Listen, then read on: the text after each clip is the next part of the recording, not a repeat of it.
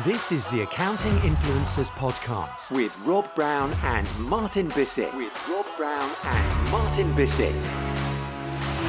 Hi, you are listening to the Accounting Influencers Podcast. I'm Rob Brown, and along with your co host, Martin Bissett, we give you, as accounting practitioners, CPAs, accountants, bookkeepers, and the fintech people that serve them, sell to them, sell to them. We give you critical insights, best practice, expert interviews, market intelligence, practical here's what works tips, and occasional rants on the accounting and fintech world. The audience is accountants, CPAs, together with the networks, associations, vendors, and influencers who lead them, serve them, work with them. The full show goes live every Monday with daily segments featuring the news, special guest interviews, rants and practical here's what works sessions. So to stay informed, to stay current, and even gain an edge in the accounting fintech world, this is your commercial podcast of choice. Thank you for joining us, and let's get on with the show. It's the news here on the Accounting Influencer podcast. This is where we pick out things that we've seen and not just relate to you what's going on, but give you the implications for you as an accounting practitioner. Martin, what's caught your eye this week? Well, I think we're probably bending the rules as to what constitutes news these days. This is this is well insights. Let's call it insights. Things they need to know. Yeah, this, this is a, this is a release um, from SmartVault, uh, written by Alexandra Hayter uh, at, at SmartVault. And in the in its visual representation, guys, it takes the uh, the form of an infographic, but it's the top ten accounting practice priorities. Top ten accounting practice priorities. And what we're going to do here, guys, we're going to give you the news as what so what they're suggesting are the top 10 and we're going to then just come back and focus on one or two of them that have really caught our eye. Okay now it's in guys guys like this guys it, you get a lot of generic content. You get an awful lot of one word answers you know um, uh, you know exercise get up early go to bed early you know, that sort of thing. So so here, so bear with us while we go through the ten because there's two that you need to hear about here. And we all have a different top ten list for everything, Martin, don't we? Your favourites are not mine. We do, absolutely right. But um, the but top ten list of practice priorities will probably be available, but we're focusing on this one today. That's right. So other priorities are available, but at number one they have networking. Okay, that's what they regard as a practice priority. Is that a priority for your firm? On number two, They've got pick up the phone. We're coming back to that one. Being proactive. Yeah. Number three, they've got strive for implementation, not perfection. At number four, enable two factor authentication. At number five, avoid sending documents via email. We're coming back to that one. At number six, use an online client portal. At number seven, very topical, ramp up your client onboarding. At number eight, automate as much as possible. At number nine, centralize your documents. SmartVault asking you to centralize your documents. There's a shot. And at number 10, clearly define workflow and processes. Now, knowing you guys, that's already overwhelmed. Those 10 are already too many. So we're coming back to two. Pick up the phone. I was surprised to see this uh, in a, uh, a report such as this or an infographic such as this. The, the blurb says, take the time to have an informal conversation with your clients to understand how you can better support them. Whether it be helping them on, with new legislation changes or additional areas of their business you didn't realize they offered. Now, for most of you, you'll have heard that before. That's not new advice. But guess what? How many of you actually do it? If I came to your practice sat down with you and said, give me a list of all the clients you proactively chose to ring up to find out how they were doing in the month that we're in, I wonder how many would be on your list. I think it would be somewhere between zero and one in most firms. Okay. And if you're wrong, uh, sorry, sorry, if I'm wrong and there's more than that, then write in and complain and tell me all about it. I'd love to know where there's more activity than that going on. But this is an unusual thing to find because it's a proactive measure it's something that builds a relationship. It's very much the human element of running a practice. So I like that one, Rob. And it's linked to networking, Martin, and that this is not a time to isolate yourself. A lot of people are working from home, clients and the accountants themselves. So it's not a time to get yourself on the outside. I'm thinking of the analogy of a coal fire. And if one piece of coal falls out of the fire onto the hearth, as it were, it gets cold very, very quickly. So you've got to stay in, you've got to stay around people. And that means picking up the phone, staying connected, reaching out, staying close to your own network as well as your clients and potential clients. That's right. That's right. So the other one we wanted to pick out of this list for you guys, um, which has come out recently, was number five, which is avoiding sending documents via email. Now, this caught my eye because in practice growth methodology, uh, I teach that you must never send a proposal for your client via email because they'll ignore the narrative, go straight to the price, and make a judgment call without considering all factors. But this goes further. So that principle I'm already a fan of. Here it says sending personal information via email leaves your most sensitive data at risk of cyber attack. Instead, exchange files and documents through a secure client portal to keep you compliant with GDPR requirements. Now, again, most of you listening to this will go, well, of course, Martin. Who doesn't do that? Who does send sensitive information via email? Answer loads. The reason I picked this one out, number five out, apart from agreeing from its methodology, is because I get it. I see it. I see it happening all the time. I have practice managers complaining to me that partners do this. I have uh, senior managers complaining to me that partners do this. I have myself been on the receiving end of sensitive information coming via email from uh, my accountant. So this is something that I know is commonplace within firms, and you might think, oh, we, we would never do that. Bet you it's going on in your firm. Bet you someone in your firm is doing it. And that, for me, guys, is I don't know if we'd call it news, but it's certainly a reminder, refresher, sort of a, um, a, kick up the backside to just have a look at how you are working with clients and what your processes are in 2022. And there's a cybersec element to this whole piece, Martin, because enable two-factor authentication, that's about the cybersecurity decreased risk, ramping up your client onboarding, having an online client portal. This is about keeping clients safe, managing risk. Uh, so these are obviously practice priorities. Absolutely right. So, guys, we have therefore 10 practice priorities, starting from networking at number one, going down to clearly defined workflow and processes at number 10. We've picked out our two that we think are perhaps the most worthy of notice. You can go to smartvault.com forward slash, forward slash resource forward slash practice priorities infographic to find out for yourself which ones are most important to you and your firm. Yeah, we'll put the link in the show notes, and that is the news and the insights from the news for you today.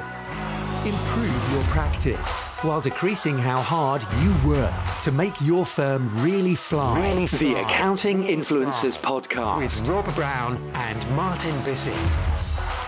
Uh, welcome to our expert interview this week, and I'm thrilled to have with me today again Professor Anton Lewis. Good day, sir. Good day, Rob. It's a pleasure to be here. Anton, it's lovely to have you back. We had a very fascinating conversation last time on race, black accountants all kinds of things like that, critical race theory. And uh, we promised we'd have you on again to go a little deeper with this. So, for people that haven't listened to that episode, just give us a little introduction of your background and what you do right now. Uh, yes, thank you, Rob. Uh, yes, I'm a critical race theorist in accounting, and uh, as well as an accounting professor at Valparaiso University at the College of Business there. And in my research, I tend to ask the very simple question, both in the United Kingdom and the United States why don't we have more um, Black accountants in the United Kingdom and African American accountants in the United States?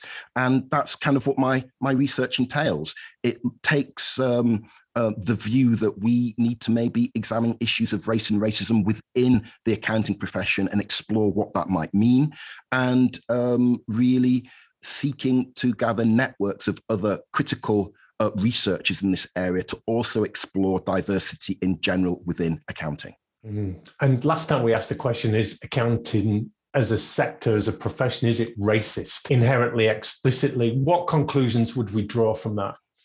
And again, it's it's a tricky uh, answer in some ways.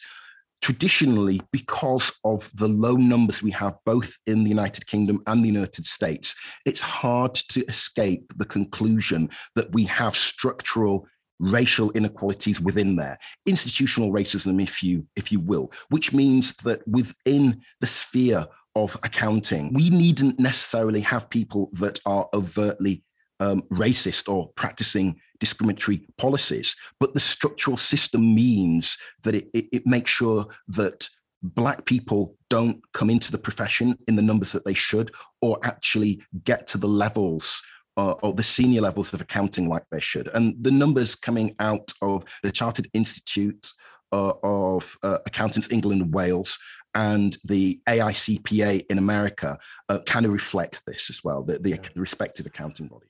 Um, Black Lives Matter is still very much fresh in our minds. So we see the institutional racism of, of say, the police because that plays out in society it plays out on the news it plays out on video cameras all over the world. But in accounting that doesn't happen in the public domain does it? This is often behind closed doors in practices. So how does any kind of institutional racism manifest itself in professional circles? Um, thank you robert. An excellent question. I think we touched upon this in our last episode as well. In the workplace the institutional racism you described is often present as this everyday racism. Another way to describe that would be uh, microaggressions, slights, if you will. Uh, it may be something as simple as being the only Black person in a given building at a given time doing an audit. And that spells the question to a person of color that you know, this is not an institution that really values diversity without saying a word or being overtly racist in, in that way. It might be the comment about someone's hair or touching a person, um, a, a, black woman accountant uh, who has braids, actually physically touching her hair or commenting how unusual or ethnic it might be. These are mild slights uh, that affect black professionals, but over time build up and basically spell that you're not quite welcome in this environment. We hear from women who are perhaps a little more vocal about this that it's harder for a woman in professional circles to get to the top. They've got to try twice as hard and do twice as much uh, to earn parity, if you like. Is that the same with ethnic minorities, blacks, disenfranchised groups? Um, I, I, would agree, and and here's this this the irony. You know, in some ways we like to think, well, women have this issue, and uh, uh, people of color have this issue, and forget that they are often intertwined. So, the, an answer to that question might well be, well, what's the experience like for a um, a black woman accountant? Does she experience both sexist gendered practice and racialized practice at the same time? And the answer would be yes. How might that look? Well, often um, black women accountants suffer from what we call the um, sapphire stereotype, where um, their professionality in the workplace is seen as being almost too masculine, too hard. Um, too abrasive, um, not professional in the sense that you don't have the give and take of a male professional, inverted commas. And at the same time, um, these Black women positioned as sapphires are seen to work less well within team settings. And so you have this intersect of race and gender in, in that regard. And, you know, again, I should highlight that um, in my College of Business, I'm the chair of our Diversity, Equity and Inclusion Committee. So while my own specific area of research is that of the Black, British, and African American accounting experience.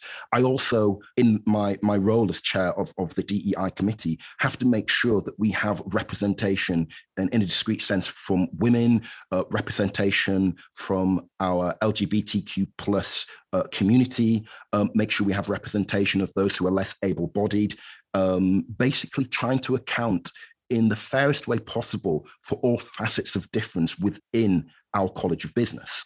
And that kind of moves us a little bit more, I think, into the area of diversity, equity, and inclusion. I would like to expand on that a little bit. Just before we do, we acknowledged last time that accounting as a profession is predominantly white. It's predominantly male. It's predominantly for the older people. Uh, tell us a, a, little bit about whiteness, this white supremacy, this white normity, as you call it. Uh, yes, uh, thank you, Rob. Um, it's a, a tricky subject in terms of making sure that we're clear about the terms that we use when we talk about issues of whiteness. But any, we don't talk about it much, do we? So we don't have the tools to have a conversation. This is this is it, and um, and it's dangerous. As I've always said, the reason that I talk about race and racism and some of the other isms out there um, uh, that plague stigmatized groups is so that we can foster a conversation. If we use terms that can be seen as quite insulting to other groups, we close down the conversation. This is why it's important to talk about issues such as whiteness. Now, even a cursory reading of articles in relation to Black Lives Matter, you will find terms like whiteness cropping up without giving you an actual concise explanation of really what that is. And in some ways, whiteness, as I conceptualize it, would be the way of things in most professional settings. And what I mean by that is if a black male accountant goes into the office sporting dreadlocks and uh, perhaps culturally appropriate attire, not in a suit, uh, uh, uh maybe in more African uh, attire, just, just as an example, they will be seen as less professional. To be seen as actually professional, you must have a professional haircut, which is not dreadlocks. It's not an afro. It's having shorter hair. If you are from um, African heritage, uh, if you want to be seen as professional, you, for the most part, are wearing at the very least a shirt uh, and trousers, most likely a suit, particularly in front of clients. It relates to the authenticity of being that accountant. But the archetype of the most authentic accountant underneath it all is the accountant, which is, as you've already mentioned, white, middle to upper class male, possibly with glasses. Okay, that's the, the dominant norm, isn't it? That's right. It's the dominant norm that you've referred to. And we think of that as the trusted, respected bean counter. And at the opposite end of that scale are those who are stigmatized. Your black accountant, your woman accountant, your accountant who is part of the LGBTQ plus community. And because they're nowhere near the archetype, they're seen as other, they're seen in many ways as lesser, and they're put on the periphery of the accounting center. And really, our job is to move our brothers and sisters in this regard to the center to make true the meritocracy that we know needs to exist in our profession. What I'm seeing as I chair a lot of panels and interviews all over the world is the DEI phrase coming out now this diversity, equity, inclusion. So, accounting networks, associations, and firms themselves are getting to grips with this, but it's very early stages for them. So, just define some of the key terms here and what it's all about for us, Anton. And again, yes, uh, DEI, another tricky facet to deal with, but it's it's everywhere. And one of the nice things is that we're beginning to to really get a hold of some of this. Uh, in terms of diversity, equity, inclusion, as we phrase it here in the United States, we're talking about taking those stigmatized groups that I've just mentioned and making sure that there is that actual real level playing field. Stigmatized groups, as I've mentioned before, women, people of color, um, those LGBTQ brothers and sisters, those who are less able bodied, just to mention a few, those from working class backgrounds as well. And um, we aim to make sure that we have full representation in our organizations within my college of business. We actually do quite a good job of getting different people of colors uh, and different uh, nationalities as full professors within our college of business. But it's a constant churn if you're not careful to make sure we've got proportional representation. And not only do we have to gain uh, our difference, if you like, within our institutions. The next challenge shortly after is to retain our um, differing groups in an environment that is welcoming, that says, we want you, and we need you to stay. We want you to stay. Most importantly, that you are valued. And one of the ways that we show and display this value is in how we promote these various stigmatized groups, inverted commas, up and through our uh, various institutions such as accounting, so that when we actually look at the partners, we get a range of difference. When we look at our senior partners, we see people of color, we see lots of women, we see people who have are from working class backgrounds. We see representation from our LGBTQ plus brothers and sisters. We see those who are less able bodied. And that's quite the challenge. So let's talk about representation. You talked about proportional representation there. 50% of the planet are women. Does that mean 50% of accountants should be women? It's so tricky, isn't it? Um, in some ways, we have to, of course, be careful that we don't promote those who shouldn't be there, inverted commas, because they don't have the uh, skill sets that we're talking about. Yeah, that's one of the narratives that is out there, um, and one of the challenges that, that people often make around issues of um, positive discrimination in Britain and affirmative action in the United States. And it's such a tricky topic because um, that is what many kind of accuse positive discrimination and affirmative action of doing, of putting people who aren't qualified for the role in these positions. So as we reach 50% of women, we have a, a proportion of women in those roles who can't do the job, but only there because they fit a diversity criteria. That's one of the arguments, right? Um, I would counter that this is a conversation about equality of outcome versus um, uh, equality of attainment. Now, when we talk about women alone, let's just be clear here that at the turn of the century, there were virtually no women accountants. And now we actually have significant number of women accountants in our profession. And the reason that we have them wasn't because the profession with open arms said, you know, keeping women away from our profession is a bad thing. Women accountants over that period of time had to lobby for the position. They had to change the profession, had to make the profession malleable enough to accept um, femininity within its ranks and see their value. And the fight is still ongoing. And by definition, to be able to fight and be accepted means not only do you have to be able to do the job, you have to do the job as well, if not better than men.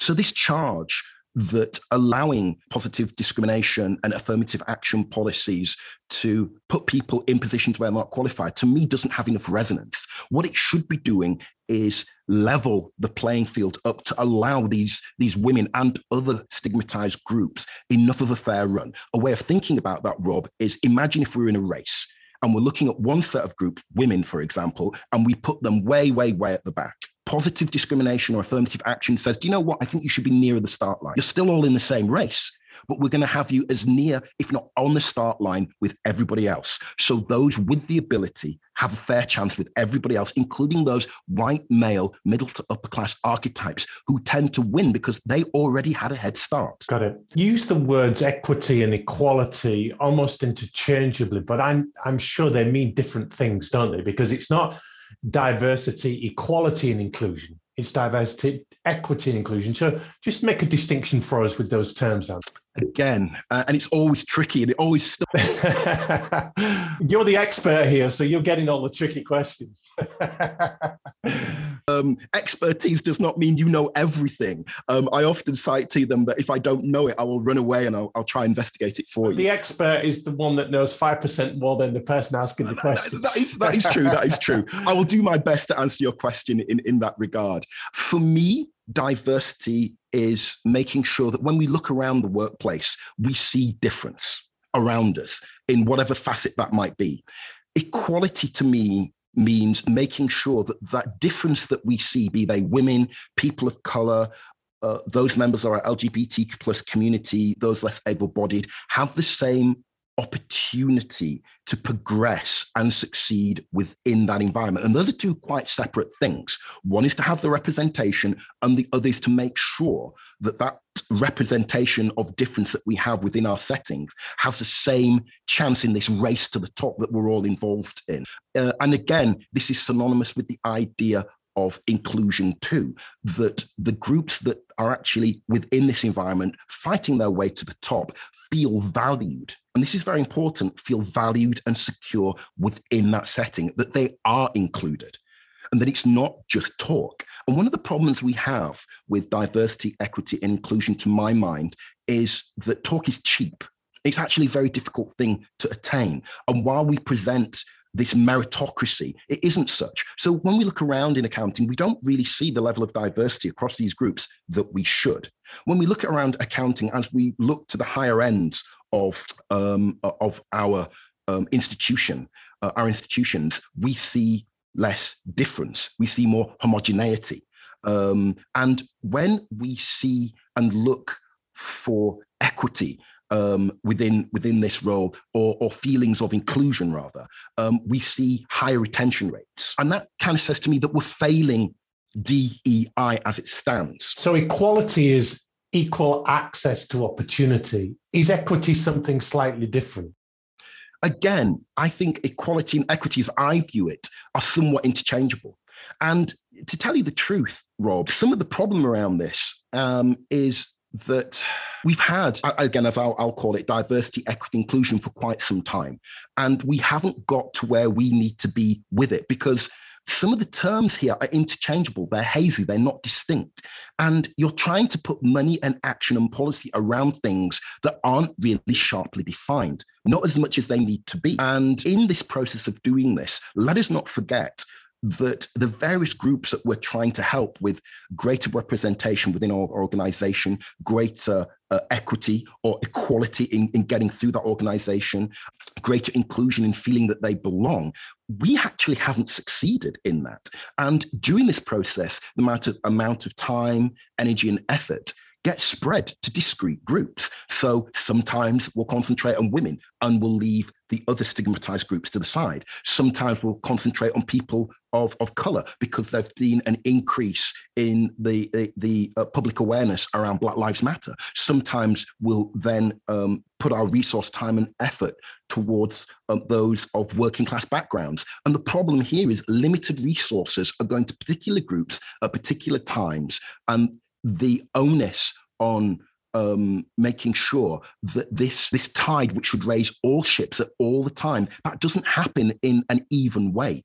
And so many groups get helped at the cost of other groups. There's kind of like an oppression Olympics around diversity, equity, and inclusion. And that is a problematic. It shouldn't be that a stigmatized group benefits at the cost of another. We have to re-articulate our conversation around DEI in that regard. And again, this is very much a personal view. Others might, might challenge me a little on that. And the other part is we can get stuck in the weeds of defining what diversity is, inclusion is, equity is. And all that takes time and energy. And some of the problems we've had around DEI are what's the word I'm looking for now? Um, we get exhausted with it. It's just more talk, more time. Does it really matter? I don't really have much passion around this. Um, you know, it's just a tick box exercise, and that, in many ways, is a real problematic that we find in actioning whatever DEI as we conceive it to be in our workplaces in a practical, real sense. And I don't know if this, this helps uh, uh, I give you a bit of a, an explanation around my thinking of this, Rob. I'm not, I'm not sure I've been as, as concise as I could have been there for you. Well, it's clear that there are so many grey areas around this. I've just written down the term one man's freedom fighter is another man's terrorist. And I'm thinking what one person thinks is fair, another person thinks is discrimination around the same topic. So how many women is enough? How many black people is enough in an accounting firm? How many gay people is enough? To be ticking the box of DEI? How do we answer that? And again, it's it's difficult, isn't it? This is one of the problems that we have in a racialized, gendered, classed um, world. Um, just to name three of the inequities, never mind some of the others I've mentioned, right? How much is enough? The truth of the matter is, we shouldn't be asking that question in the first place. If our accounting environment and by extension, business and our society is truly equitable, truly meritocratic, then it doesn't matter in any given industry to have that representation, does it? Because really, you're there by your merits, and we never discriminated against you in the first place. So if you were to have a situation of 10 partners and one woman in a perfectly meritocratic world, that would be okay because we would all know and have demonstrable proof that it that situation didn't occur because the environment was inherently sexist and that would be fine. That's the point that dei dies. We don't need it anymore. The sad truth is we don't live in that reality right? That's an alternative i'm a sci-fi buff. That's an alternative reality that exists somewhere else. Yes. That's where these issues become difficult and i can't give you an easy answer rob because there aren't any easy answers to that okay because we live in a racialized, gendered class world, to just name some, we have to feel our way through to see what is enough. I would hope that as we see more women, more people of color, uh, more black people, more people from working class backgrounds, people from our LGBT LGBTQ plus community and other stigmatized groups not only enter the profession in larger numbers, maybe not proportional, but go through there and begin to signal others within those stigmatized group status that this is a nice environment, we will find a natural level. Sometimes you might have more, sometimes you might have less. But the idea is this environment is welcoming. And most importantly, for me, this environment values you and values the difference of which exists within your particular grouping. And value is really important here. If you are valued, then it almost doesn't matter the amount of proportionality that you have because you know that this is a fair environment for you to succeed. You don't have those barriers.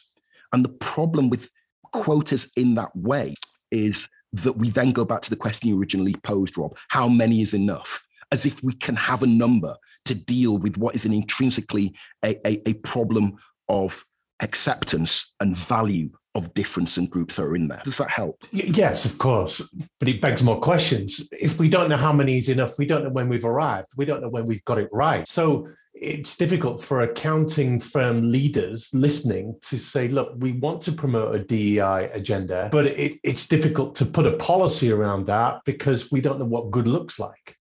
And this is the point. Look, like most very difficult questions we have in our society and within our institutions. There are no easy answers. If we had easy answers, we'd have done it by now. We're going to have to feel our way through. We're going to have to find out what works and doesn't work.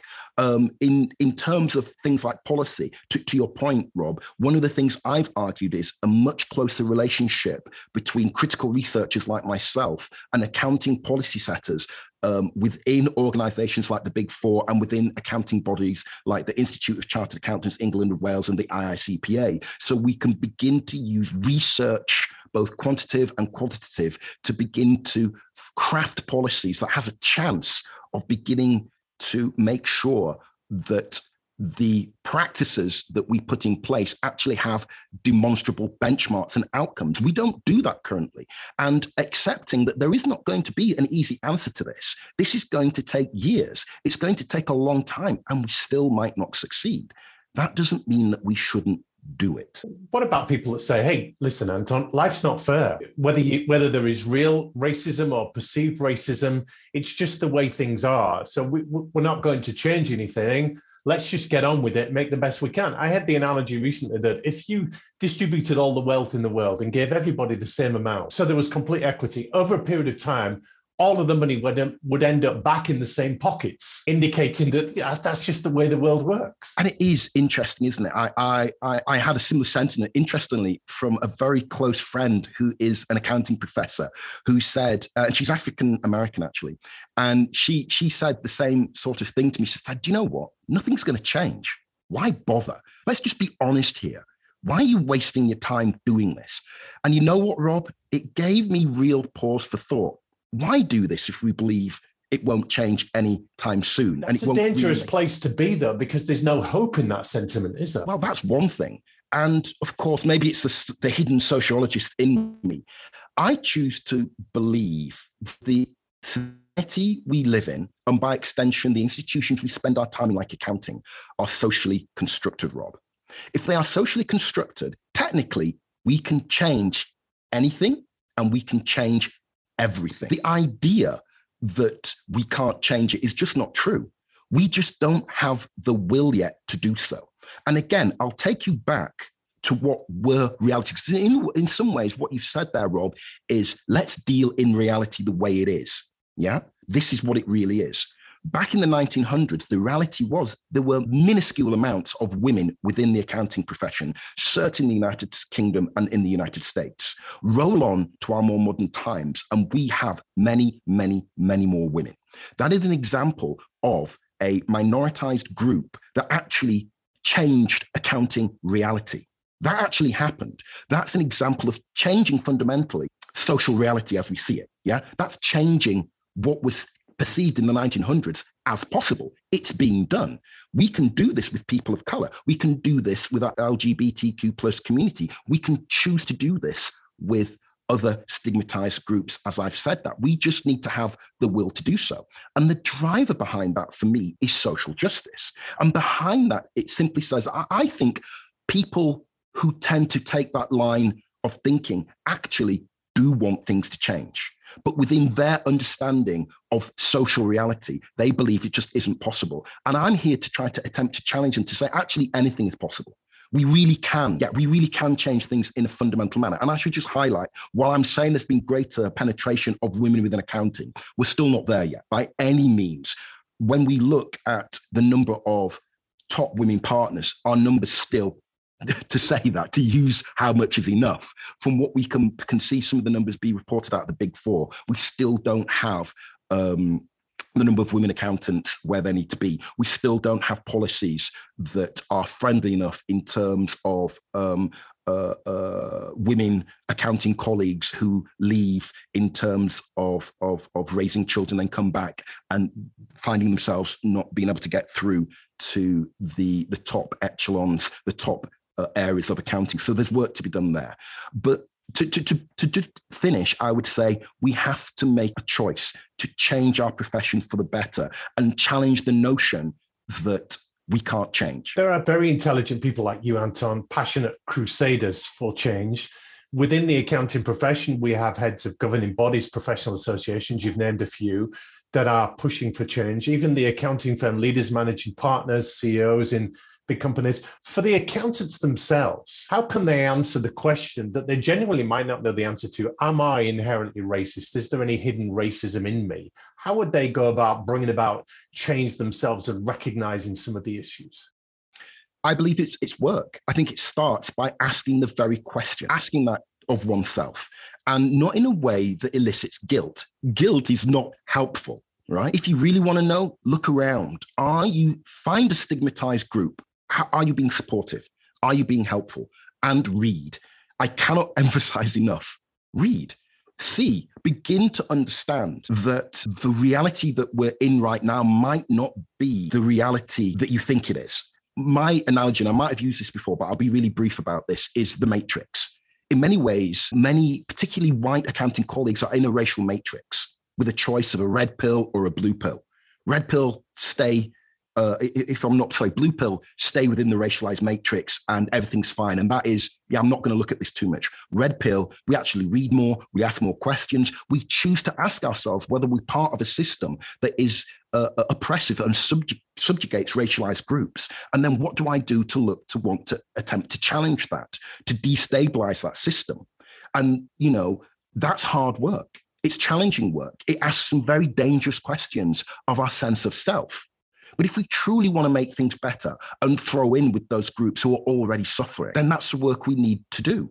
It actually, the question you ask, Rob, in some ways, and again, I might be repeating myself, so I apologize, is how brave are we willing to be to ask ourselves of these questions? How brave are we willing to be to go and show support and endanger our own sense of self and, and in some ways how we are regarded within this environment how brave can we be Sure. And in closing, it's a little like climate change. Think globally, but act locally. We we have a big problem throughout the world, but we can play our little part, can't we? And take some slice of responsibility for change. I, I couldn't agree more. And if enough of us do this, those little parts become big parts.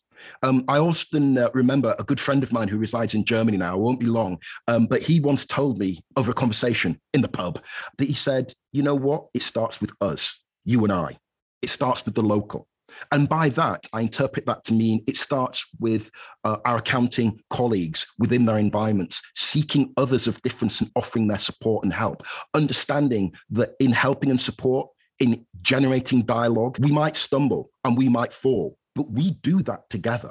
And if enough, enough of us work together within our groups, then we can foster change across our environment. And we mustn't forget that alone we can do nothing. Together, we can move mountains. I do believe in that.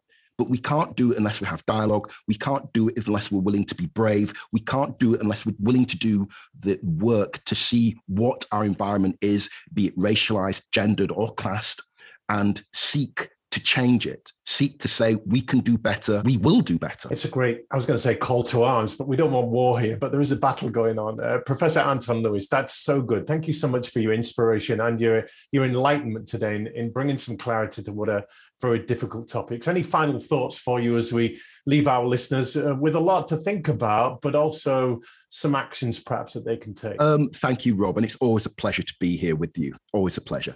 I think for your audience, I, I would say this, and I think, Rob, you've alluded to it just, just briefly there. We live in fairly hopeless times, okay? It's easy for me to talk about this conversation about race and racism within accounting and just add another layer of hopelessness. It's not hopeless, okay? As I said, I believe my friend in Germany. I believe that together we can really make some changes. I'm calling on your audience and those around to be brave. I'm calling on you to choose to find that person, that stigmatized group, if you like, um, to find them, help them. Um, allow yourself to be helped. And together with that small change, we will foster greater change around our profession, hold some of our accounting bodies and some of our leaders accountable for what we do at the local level for it to be much greater, foster discourse, and actually believe in a better environment in the future if we take these actions. Believe in a better time ahead. Anton Lewis for president. Thanks so much for your passion and your insights today. My pleasure, Rob. Take care. Thank you so much.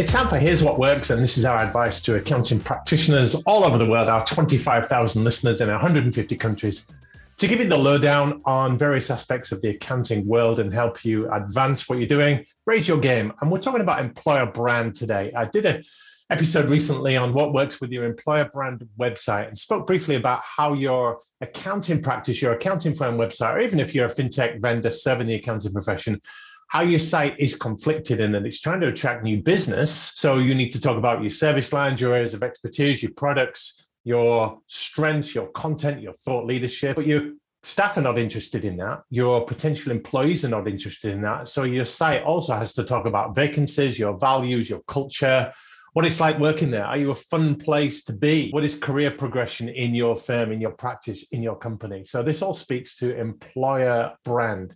It's become a really hot topic over the last few years in the war for talent, the great resignation, people are deciding that they don't want to work in places anymore where it's not fun to work and they're recalibrating their lives and looking at various things. So when we looked at employer brand website, we looked at the kind of things that you should be sending out by way of messaging to your potential employees. So today I'd like to talk about getting started with employer brand for accounting firms predominantly. And if you're already on with this, as I'm sure your firm is, then you will recognize that in the war for talent, you've got to be putting over a good employee brand proposition. And if you're just getting started with this or you want to benchmark what you're doing with what I'm about to tell you, I do talks for accounting networks, associations, alliances, and I also help accounting firms create employer brand content with videos of their staff. So I interview the staff on Zoom, just like we record this podcast, and get them to tell their stories about why your firm is a great place to work. So if you want to talk to us about that, get in touch with us at the podcast and find Rob Brown on LinkedIn. I'm handling this topic solo. Martin Bissett is letting me get on with this because it's a topic that's really close to my heart. And let's look at the benefits of employer brand. And then I'm going to give you a tip for how to really get started with it. And the key benefit for you is that it helps you attract new talent. And in this modern world of talent acquisition, employer branding says that you are a great place to work. And it's used for communicating with your current employees that they are safe where they are, they're in the right place, as well as your potentially new employees, which are often a, a passive workforce. They don't necessarily want to change, but if you can put something better in front of them, they probably will. And all the research shows that uh, a good employer brand has a direct impact on your talent acquisition. And those firms with better reputations for looking after their employees have higher quality and more satisfied staff. And that candidate experience candidates being somebody that will potentially work with you is significantly improved and you retain those people longer if you have a strong employer brand. So the benefits are legion. Uh, let me give you a few stats here. 75% of candidates research a firm's reputation and employer brand before applying for a job. So they're looking for certain things. 83% of employers say that employer brand plays a significant role in their ability to hire the right talent. And 69% of candidates would not accept a job in a firm with a bad reputation, even if it means that they wouldn't have a job. So clearly, employer brand has got something to say. And research also tells us that a strong employer brand experience reduces your employer turnover rate, so you retain staff a lot better. I saw one stat that 84% of employees would leave their current firm if they received an offer from a firm with a better reputation. So something's going on there. So reduction in your employee turnover rate, reduction in cost per hire, time to hire is faster when your employer brand is stronger and you get 50% more qualified candidates. That comes from Glassdoor. In addition, Glassdoor estimates that 95% of potential candidates say a firm's employer brand is a critical factor when deciding whether to apply for a job or not. 75% of job seekers are likely to apply if they see a firm actively managing its employer brand. You're getting the message here, aren't you? A good employer brand is a no brainer because everyone's hiring right now. It is a candidate's market. So, what is exactly so? exactly what is employer branding. Well, you've got an employer brand, your firm, and whether you're a leader, senior partner, firm owner, managing partner, and you are in a hiring role, maybe you're in HR, or you lower down the food chain, you are an associate, a trainee, uh, an early hire, a new hire. Employer branding affects you because you want to attract the right talent, but you want to see the employer brand and make sure you're in the right place. Because if you're not, boom, the great resignation. You'll be looking elsewhere. So it's important that your firm gets it right. And it's important you as an employee have your steering wheel on the hand of your own career and you know that you're in the right place. So you should be looking out for a lot of these things. So you've got an employer brand, it exists, it's been experienced every day, whether you realize it or not. And it's made up of multiple things like the policies, processes, programs, culture, rewards, benefits, perks that you offer prospective candidates in your firm. It's your reputation, it's your credibility as an employer, it's your promise to new hires. It's how people perceive your firm's values, how they perceive the work environment. It's your promise to your employees and your staff, and it enables you to recruit, retain, and engage the right people. And think about this you've probably got growth targets for your firm. Maybe you've got personal growth targets, commercial targets that you want to hit for new business you cannot deliver on your growth targets without more capacity, more resource, more people, better people. So if you're going to deliver on the promises you're making to your clients around great service, a great client experience, if you want to grow your firm, increase your prof- profitability, if you want the ability to say no to the wrong kind of work, then you need a strong employer brand. You need a strong reputation because otherwise people are not even going to apply for vacancies at your place. So you've got to start by auditing your personal brand. This is the, the getting started piece now. We know that employer brand is critical. So you've got to ask some questions around what your employer brand is right now. And auditing means asking where are you now? How is your firm currently communicated to the public and to current employees that you are the go to firm to work and how you're any different as an employer than anybody else? And you've got to remember, an accountant, they could go into industry as an accountant, they could go and work for another sector entirely as an accountant. Uh, a friend of my wife's, his son is an accountant in a gym. So there are many opportunities out there. People don't have to work in practice with an accounting qualification. So here is where you might take out some surveys or conduct some informal employees informal informal interviews pardon me with your employees and get a handle on what your staff think about why you are a good place to work or indeed what it's like working there you may think they're happy, but unless you hear it from them, you don't know.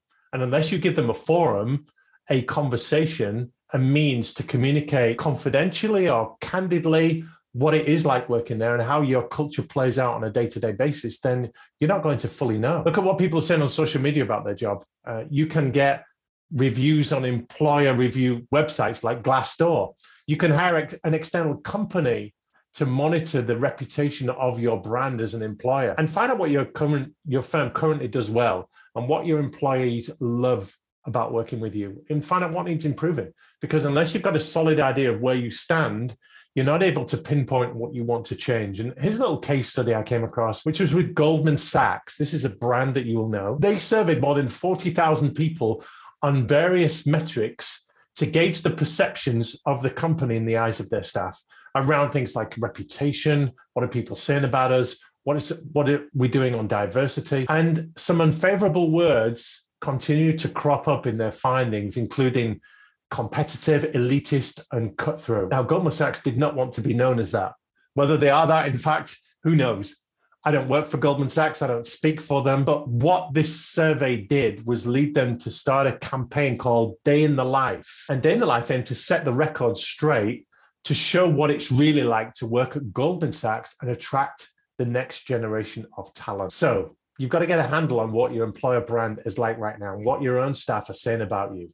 Then you can create an employer brand strategy. So you get clear on specific goals. You can start to think about what your employer brand should look like. What should it say about you? What do you want candidates out there in the labor market to see and hear about you?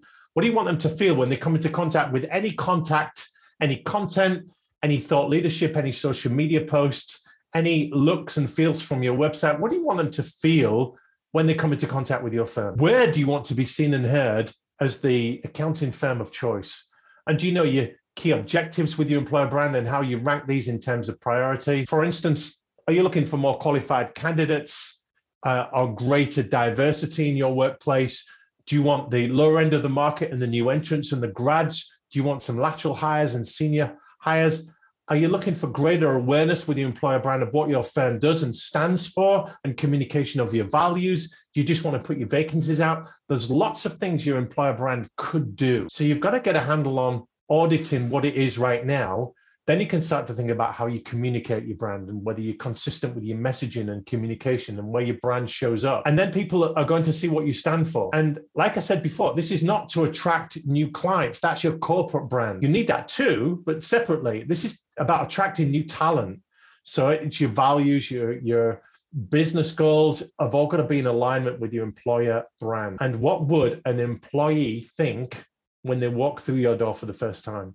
How does your culture look in real life? 94% of executives and 88% of employees believe that a distinct company culture is important to business success.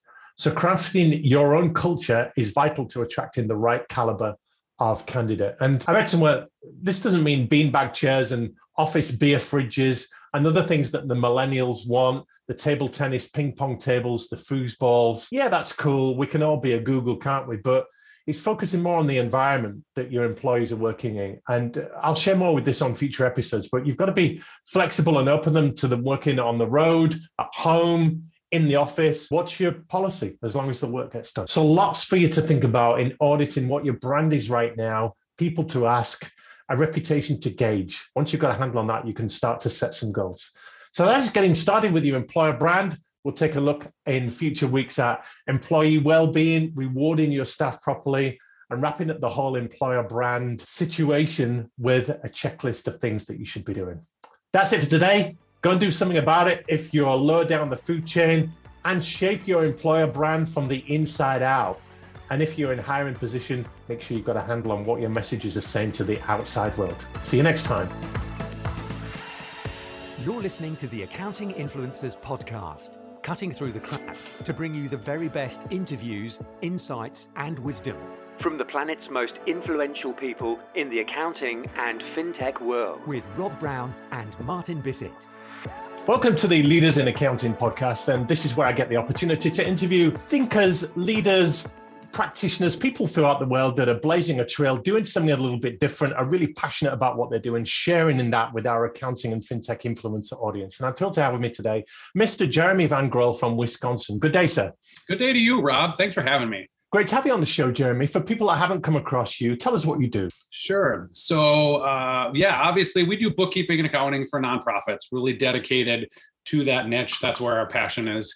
And really, the whole gambit from transactional, I like to say blocking and tackling bookkeeping, all the way to pseudo CFO services if that's what they need to support them wherever they are on their journey. And you've come onto our radar because you're starting to pop your head up and appear on more, more and more shows. You're clearly on a crusade. You've got a message put out there. You've got a noble cause. Tell us how this makes a difference to nonprofits. Nonprofits, what you do. Yeah, great question. So, um, no secret that nonprofits are historically stretched thin and not abundant in resources, right? Whether it's time, people, funding, all that.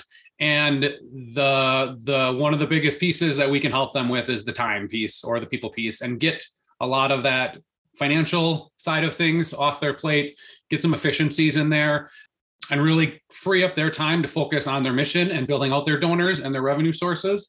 So really take that back office functions and, and work on that for them and let them succeed in, in what they're doing you specialize in nonprofits. You made that decision to niche, as we say in the UK, you would call it niche. Tell us about what was going through your head when you made that strategic decision to niche for them. Yeah. Well, I, I come from a background um, of pretty hardcore financial analysis and accounting for about 15 years um, in the manufacturing realm. And in that realm, you are always worried about you know what is your profit makers? What how do we get the data in to make strategic decisions and well business decisions so we can move our organization forward right? And that piece i feel has been neglected a bit on the nonprofit side. Uh, really th- there's a lot of focus on the nonprofit word as compliance and that's important right? Like we all need to make sure that i's are dotted t's are crossed things are in place where they should be to be compliant with all of the laws and things that are out there. Stay out of jail, right? Stay out of jail, right? We all want that, right? And controls got to be in place, whole nine yards, right? All of this is very important. But I feel, however, in that nonprofit realm, that that gets a little bit over over stressed at the expense of having good insight around their information to be able to make good decisions for the overall organization. So that's where I like to say like what what information do you not have now that would would move you guys forward? What what questions are your board asking that you do not aren't able to answer at this point?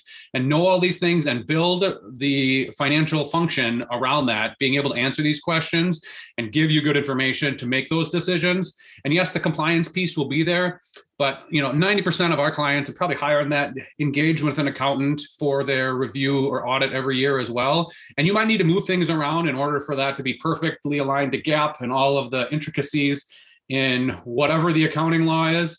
However, have that information that you can use day to day to really succeed and increase that impact that you're having with your mission. And this is the challenge for good CPAs, good accountants in practice, that they move beyond the compliance. We know there's downward pressure on compliance fees. That side of the business is becoming less valued by the client. So you're talking about the advisory stuff, aren't you? The additional services, the consulting, the strategic side of uh, your advice. Right. Yeah. And, and I feel like that's really where myself and my team who are amazing shine is like we get involved with their day-to-day management on things right? You see so many of the accounting firms that swoop in at the end of the month grab some data and throw them some reports or involve annually. However you know again getting in that into the weeds with them understanding like what is really important what is the information that they need and being that responsive financial partner and soundboard for them uh, has been able to allow us to provide amazing value. Give us a definition of non-profit, Jeremy. We're over here in the UK. We're an international podcast. We've got 25,000 listeners all over the world, predominantly in North America and Europe. We, we use charities a lot, but non-profit is a phrase here. So let's just define terms for us so we're all on the same page. Yeah, to me, it is a great question on get, getting to the brass tacks there, but it's an organization that is not owned specifically by an entity nor exists in order to profit from it or develop revenue over expenses for that. You know, I like to say that it's not transferable, um, and it's also something that's devoted to a mission. And there is a lot of people early in their nonprofit journey that think because it's a nonprofit, you can't make money. That is not true at all. As long as all of your funds are dedicated to go towards your mission, uh, you are available to build reserves and have those for your organization. Um, so that's where we try to get that focus is no, we don't want to be break even every time. You want to build those reserves, make sure that you have excess funds. And so like I think nonprofit can be a little a little bit deceiving there. Extra points for use of the term brass tacks. That's a very good English phrase. Our English listeners will, will really get that one. Talk to us about the difference between a, a, CEO or leader of a nonprofit and a general business CEO in terms of what the accountant does and, and works with them on. They've got a different mindset, haven't they? A different yeah, Yeah, I think like its stakeholders really are hugely different. So if you're thinking about the executive director or leader of a nonprofit, you don't just have owners that you're trying to create value and deliver a return on, right? You have the board that has fiduciary responsibility for the organization you have your volunteers and staff that you're trying to help them. I know I'm big on that and developing our team. You want them to not just do good towards the organization, but also build out their professional and personal careers. And then you have the mission, and the mission should be the overarching thing that you're always going back to and focusing on. So how are you having an impact? How are you efficiently delivering on that mission? And how and like where I come in is talk about like how can we use the funds that you have to be efficient on increasing that impact. So it's always not just financial either. The big other piece that we can work into things is the statistical stuff. So like is it lives impacted? Is it you know plants put in the ground if that's what it is you know whatever that specific thing is uh, that may be just important to a lot of your stakeholders as the dollars and cents. And so having that information to tell that right story to your end user of the information is really the key. We can't ignore the crazy times that we're in right now. We're coming out of a pandemic. Hopefully, we're seeing that off. But there's been some very vulnerable people. Uh, a lot of things have gone wrong. Uh, a lot of people have suffered. The need for nonprofits, people with a, a good heart, a noble cause, willing to make a difference, not trying to make money from it, you must find that the non-profit sector is getting bigger right now with so much to do and so many people to take care of.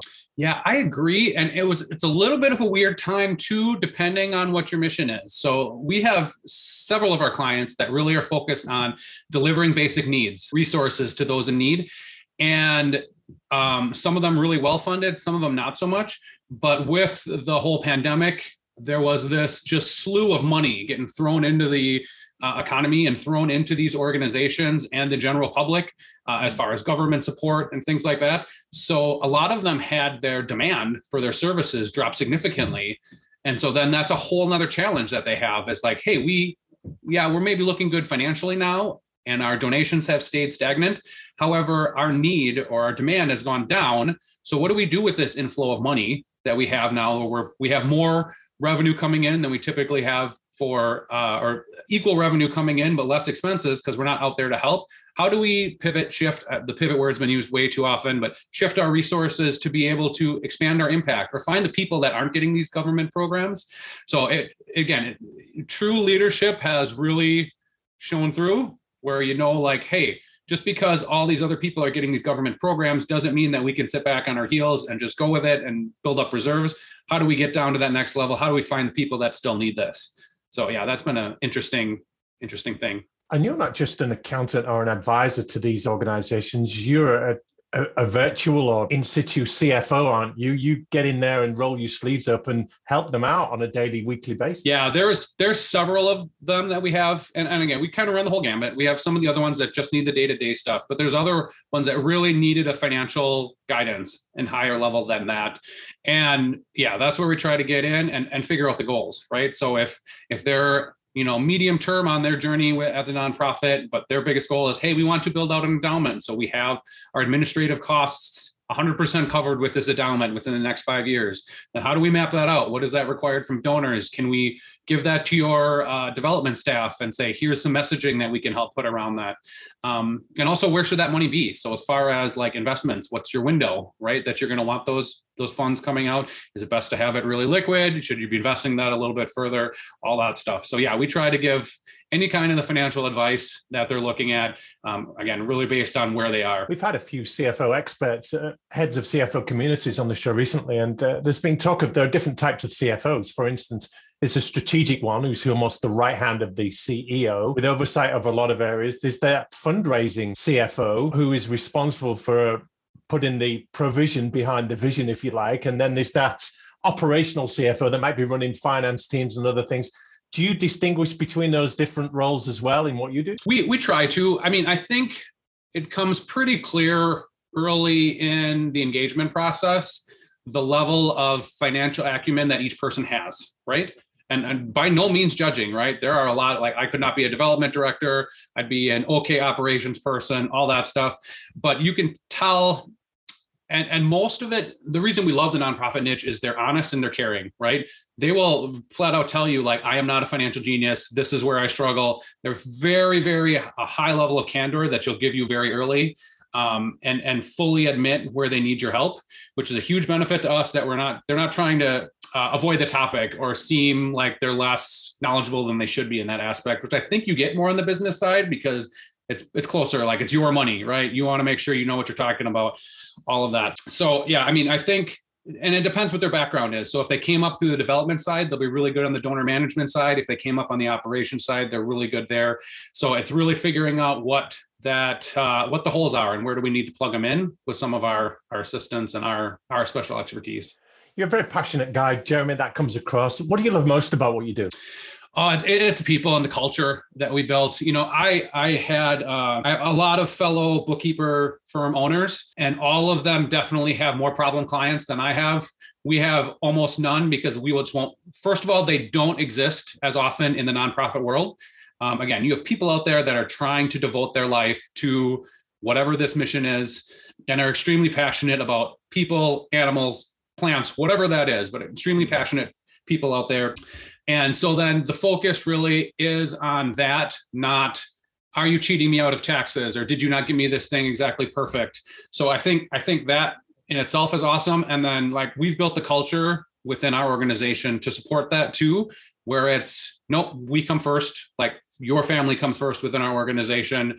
And it's never been a problem with the clientele that we have having that. Like we have an expectation we get to them the next day on everything. However, just talk to them like, hey, I'm having a rough time. Um, my my son is ill right now. I'm not going to get back to you at the end of this week. That has almost never been an issue for us. So it's been, again, those people and the team that I have bringing it all together. It's just been an amazing journey that we've had uh, over the last six years or so since we we started this. You're touching on the personal side of things there. We're looking after people who have their heart and soul, their whole life, often their mortgage on the line, a lot of their own personal funds into a cause. So is it fair to say accountants, CPA, CFOs, they're not just financial professionals here. They are coaches, consultants, therapists, psychiatrists, friends, shoulders to cry on with their clients. Yeah, I agree, and and I don't know. I, I'm not. I don't want to like overstate what we do, but there are a lot of our clients where like I, will text the ED a couple times a week and send them pictures when my kid gets first place in his gymnastics meet for the weekend, right? And you know we'll tell each other like, hey, I'm going on vacation next week. Hey, I want to see pictures of that. Um, I, I think that that is huge and and you just get to be again you get to be friends. So like they're not in that nonprofit role to become a millionaire and build out a business and cash out or whatever that is pass it along with the legacy. They're really in there because they're passionate about the role. And then you can come in there and support that and just connect on a whole different level than i think you can in a lot of other industries. And also like the nonprofit community notoriously is not paid near what you would get in healthcare or in manufacturing or anything like that. So again, you have people who are who are higher prioritizing the things they're passionate about versus financial gain. I think that makes a big difference too. Accountants listening will think, well, it sounds great, Jeremy. I would love to have clients like that, that I can almost call friends and family that don't bitch and moan and whine about things. But how do you create a business around that? How do you be profitable? These people haven't got much money. They can't really afford the premium advisory services that I want to be giving them. So how can you be profitable? What would you say to them? That, that that's a fair point. I think I don't believe I will ever be able to build a margin quite to the level of a cutthroat high servicing accounting firm but I think I'm okay with that too. And there are also, you know, you can't you can't service everyone, right? Like so someone just starting their nonprofit where they're they're out there hustling. You know, when I was in a similar position, I took on those clients. Thankfully, we've been able to grow with them. However, that's not always the right fit. And we will tell you, like, he, I will meet with anyone and give them suggestions on a consultation call. That's absolutely free. Here's what I would focus on right now. And then when you get to the level that you've at $100,000 revenue or wherever that that that threshold is where you need higher financial management, then you need to get someone else involved. Um, but there are some other nonprofits out there that are really well organizations that have hugely passionate donor structures or donor networks set up and make a lot of money for that organization to donate to their mission and not having a well paid high level of business acumen financial person to support that makes that less I don't know, less effective, less doable over the long term, right? So they they're going to need to have that in place. And the the other piece with the nonprofits is getting the board to understand that too typically if you have a really good board and you have someone in there that is a cpa as a treasurer or was a vice president of finance and at a some kind of for-profit firm they know the value that a good financial person can provide to that. And also they realize that they likely do not know the intricacies of nonprofits. So if you know the intricacies of nonprofits like we do and have that financial acumen they can quickly see like hey i've never had this blush of information or be able to answer these questions. Can you do that for me? Yes, we can. Here's how we do that. Here's how I need the rest of the team to support it. So I think that that is a big consideration in that as well. This is great, Jeremy. What advice would you give to accounting firm owners, leaders listening that are thinking of getting into the nonprofit game? They like the sound of it. They want to dip their toes in. Maybe they've got a few nonprofit clients, but they're wondering about going all in, if you like, with the nonprofit sector, what would you say to them? Yeah, I mean, just first of all, like find a a cause that you are passionate in and get in the board right? Even if it's just whatever it doesn't have to be the treasurer right away anything like that but get on a board. Make sure that you start to understand just the overall um, intricacies of the staff versus the board versus the volunteers versus the impact you're trying to do all of that and how that all works together and just have that reiterate or that experience and have that reiterate that you really want like to go down this path and then if that if that holds true and you want to make that journey to me I, I did that my wife has been in nonprofit realm her whole life um, that helped me but however i just grabbed a bunch of books right like found some novels that you know teach you, talk to you about how these are set up, financial management for nonprofits, um, connect with local leaders. Uh, Steve Zimmerman is a big one around here that's in the Milwaukee area. Um, found some of his information. Just go find those resources. Um, and then it's going out and being in in all the right places right join your join your um, centers of commerce whatever other kind of networking type groups you have just about everybody out there in every region has a uh, key demographic or a key group of people that are extremely philanthropic pop. I can't think of the word high in philanthropy. but um, you know, start talking to those people and say, hey, I want to do this. Where do you see this need out there, and there's also a lot of other financial institutions where they have a big, uh, big market within nonprofits. Start to talk to them. Like if you know a banker that has a lot of nonprofit clients, talk to them. Say, say, what are you seeing? All that. So it's really kind of just getting out there initially, teaching yourself and hustling. I'm thinking too of I asked you that question aimed at the leaders who can make decisions on the strategic direction direction of a firm and the kind of clients that they take on. I was speaking recently to a top 10 uh, firm here in the UK, the managing partner thereof, and asking him about the talent situation. We know that people are leeching out of accounting, it's becoming less attractive for them, the great resignation and all that. So, how does accounting become more attractive? And indeed, how do firms attract good talent? And he says, we like to give our people a say in the projects that they take on. So, for those accountants, listen, that are lower down in the food chain, for want of a better phrase, and they've got something on their heart to take on a project, a client, some pro bono work, something like that. This managing partner would say, Tell us what you're interested in, and we will get behind you with some time, with some resource to help you support those causes, those passions that you're really involved with. So those rank and file, they should be putting their heads up, saying to their leaders, their bosses, "Hey, I want to get stuck into this. Will you back me? Would you go along with that?" Yeah, I think absolutely. Um, I, I, I said that to all of my team and the ones that we work with. We try to get out there. It's been hard with the pandemic, but quarterly or three times a year, find one of our clients or a local nonprofit that one of us is passionate and go spend a day there, volunteer, learn more about them. But we're always open to that. Like, what is your passion? How do we support that? I think that's got to be again part of your culture, right? Like make sure that it whatever's important to your employees is important to you or even if you are an employee get your employer to find out what's important to you because especially right now with how hard talent is to find if you're a talented person on that person's staff and they don't take that and run with it saying hey i would really like to be involved with that there's almost always a way even in a larger accounting firm to make that profitable, right? If we can get into this market and you really like that, learn about it, bring it in, right? That should be something that's jumped on right away. Not only is it going to help them, but it's going to help make you happier, which also helps them, right? As an owner. Yeah.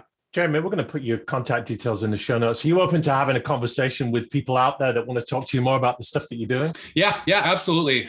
You know, either either way, if you're if you're a nonprofit that needs the financial side, happy to talk to you too. Or if you have, you know, are at a accounting firm and thinking about, hey, I'd like to go on my own and and support the nonprofit sector, I would love to chat with you and I'll tell you all the again 99% good and the 1% bad um, yeah i'd love to love to be in help Great. It's lovely that you do that. We're going to finish with a question that we're starting to ask a lot of our guests. Looking ahead to the future, what would you say are the four or five key skills or attributes that accountants need to separate the good ones from the great? There's a we're entering some tough times, we know that. And accountants, they do want to make a difference. So what skills and attributes do you feel they're going to need? I mean, I think as far as skills with servicing the clients, like the more that you can connect with them on non-business stuff, right? What are their goals? What are their their future aspirations? Where do they want their business to be or their nonprofit to turn into?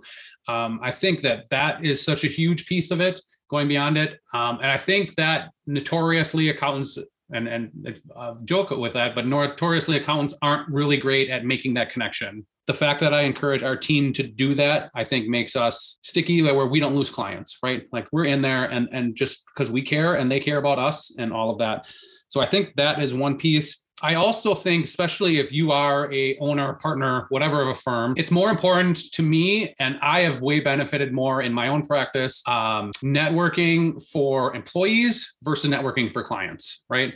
I think through marketing channels and all that, and it may be just because of the again the tight labor market, but having those connections of employees and getting the people that hey i've made this amazing business come on join me um, that's gotten us to go from from where you know me as a one man shop to to building out we're at you know a whole bunch of people now um, that's rocketed me up there with something if you don't have the trust in the people and the skill set and know all that, um, I think that really kind of slows down your journey. And then um, I think the last one is just be always learning, right? I mean, that's a cliche, but I, I am a big one to say I, I don't want to be the smartest one in the room ever, right? Like, and, and you hear that all the time too. But whatever you can glean, wherever you can figure out um, you know, I, I, didn't think about this, but this sounds really cool. Whatever it's a new field, it's a new uh, source of revenue, whatever that is, to dig into that and if you're passionate about it, there is a way to bring that on and make it again profitable for you, as well as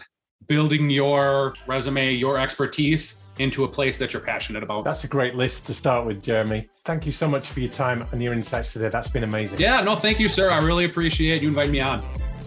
This is the Accounting Influencers Podcast with Rob Brown and Martin Bissett.